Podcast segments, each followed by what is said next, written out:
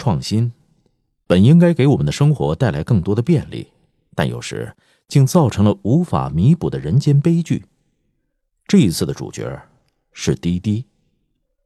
我们来看看，究竟本可以避免的悲剧，滴滴是怎么视而不见的。在道歉信的倒数第三段，滴滴竟然拿出所谓的隐私保护，却给迟迟不提供犯罪嫌疑人信息的做法做辩解。可矛盾的是，既然滴滴口口声声说只能把犯罪嫌疑人的信息提供给警方，那为什么在二十四日十六点，派出所民警在表明身份的情况下，向其索要犯罪嫌疑人的信息，却也没有结果呢？十六点四十一分，警察联系滴滴客服。我是警察，请提供一下车辆信息。滴滴客服这么回复：“哦，那请等待一个小时，我们会有专家介入。”十七点十三分，滴滴客服说：“乘客在十四点十分就取消了订单，没有上车呀。”警察叔叔马上说：“上车以后也可以中途取消订单，你快提供一下车牌信息和电话。”滴滴客服的反应。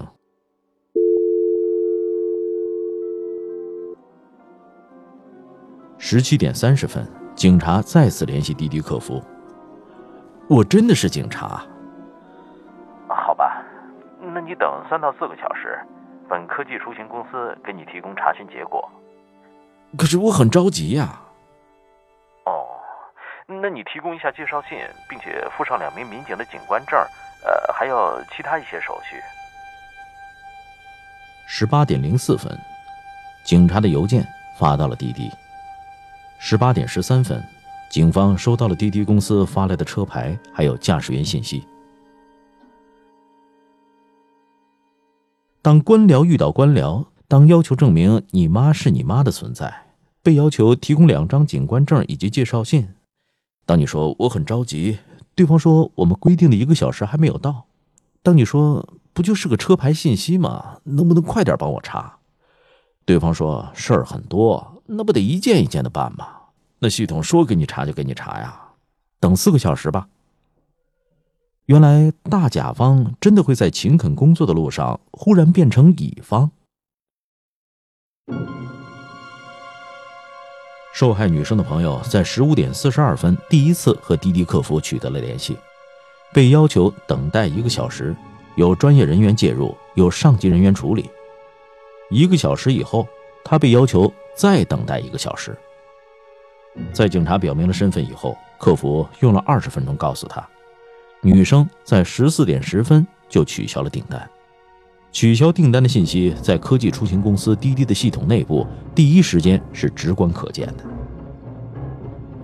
滴滴在顺风车整改期间发生这样的悲剧，表示深感自责和愧疚，并承诺，未来平台上发生的所有刑事案件，滴滴都将参照法律规定的人身伤害赔偿标准，予以三倍赔偿。据另一乘客林女士说。该顺风车嫌犯在事发前一天就曾经对自己图谋不轨，他将情况反映到滴滴平台以后，也没有得到回复，也没有对该司机进行处理。八月二十五日下午，他通过微博讲述了自己乘坐犯罪嫌疑人顺风车的遭遇，并发布了自己和滴滴公司客服通话记录的截图。八月二十三日，他已经联系滴滴平台打了六分多钟的电话。电话里，他就一直强调让平台封了犯罪嫌疑人的滴滴号，他不想让更多的女孩子受害。但是，让林女士感到气愤的是，滴滴并没有做出任何处理，间接造成了赵某的受害。没有最蠢，只有更蠢。滴滴客服是拖延症患者吗？赵某的一位好朋友介绍。事发当天，从下午三点四十二分，他打电话给滴滴平台求助，希望得到顺风车司机的信息。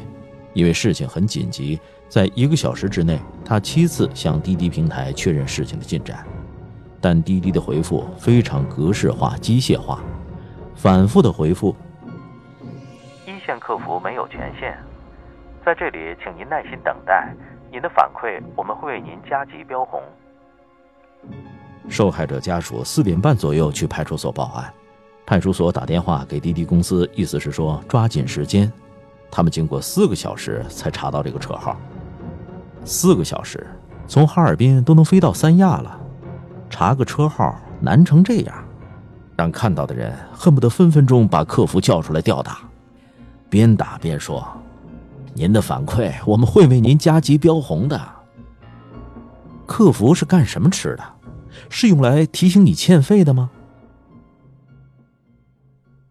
上轮顺风车整改当中，滴滴增加了针对车主审核和社交化功能，包括隐藏双方头像、关闭评论、引入车主人脸识别，在 APP 当中增加紧急求助按钮等具体改动。但你们不知道的是，滴滴顺风车近期又重新将乘客个人信息从默认隐藏改成了默认公开。受害者家属质疑。这次命案的犯罪嫌疑人很有可能通过性别可视功能进行了挑选客人。看看，滴滴都偷偷的干了些什么？滴滴紧急删除了此前的相关微博，不怕赔的心态浮出水面。有细心的网友发现，滴滴方面竟然删除了今年五月郑州空姐遇害的致歉声明，二零一六年深圳女教师遇害的致歉声明也被滴滴删除。滴滴客服的官方微博也清空了全部内容，空空如也。应该说，这次滴滴危机公关总体还是可以的，至少没有推卸责任，深刻的道歉，包括对受害者家属鞠躬致意，甚至在相关的说明当中还有这么一句：“我们承诺，无论法律上平台是否有责，以及应当承担多少责任。”未来平台上发生的所有刑事案件，滴滴都将参照法律规定的人身伤害赔偿标准，予以三倍的补偿。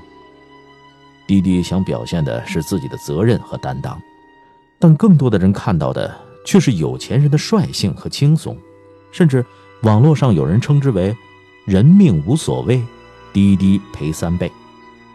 三倍是多少呢？有网友统计了。大概是二十倍的受害人所在地的人均可支配年收入，这个数字在北京是三万多，在浙江是四万多，也就是一百万左右的三倍，大概是三百万。考虑到目前滴滴一百一十天出了两条人命，按照这个频次，一年也就是三次，一千万以内就能解决问题了。一千万对于滴滴是个什么概念呢？一天两千万的订单。只要每单多加五毛钱，就可以解决这个问题了。既然如此简单，那么自然轻描淡写。如果赚着用户的钱，却连用户的生命安全都不能保障，那你们配赚这个钱吗？如今说滴滴是凶手的帮凶，毫不为过。让一个女孩对陌生男子的车放松警惕的原因是什么？是因为相信滴滴。可滴滴在做什么？想尽办法逃避责任、道歉，还有赔款。人死了，看到舆论压不住了，宣布补偿被害人家属三倍赔款，顺便发布一则道歉声明，向公众道歉。可是没有人想要你们的道歉，也没有人想要三倍的赔偿。我们想要的就只有安全，我们只想好好的活着。当一个企业失去竞争，成为独角兽，一家独大。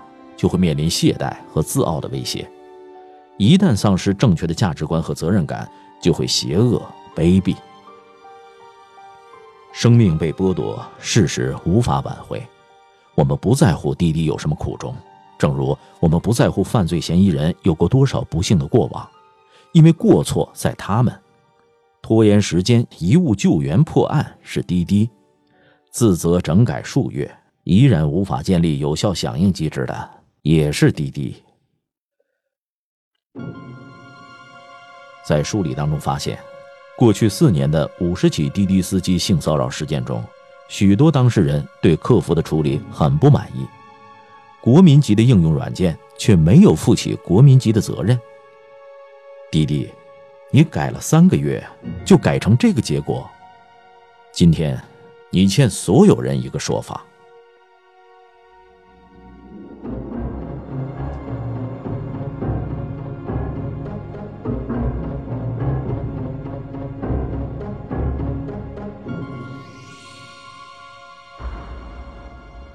你平常经常用滴滴吗？你在滴滴上的头像是什么？在用滴滴的过程中遇到过哪些事儿？别忘了在评论中和我们一块儿分享。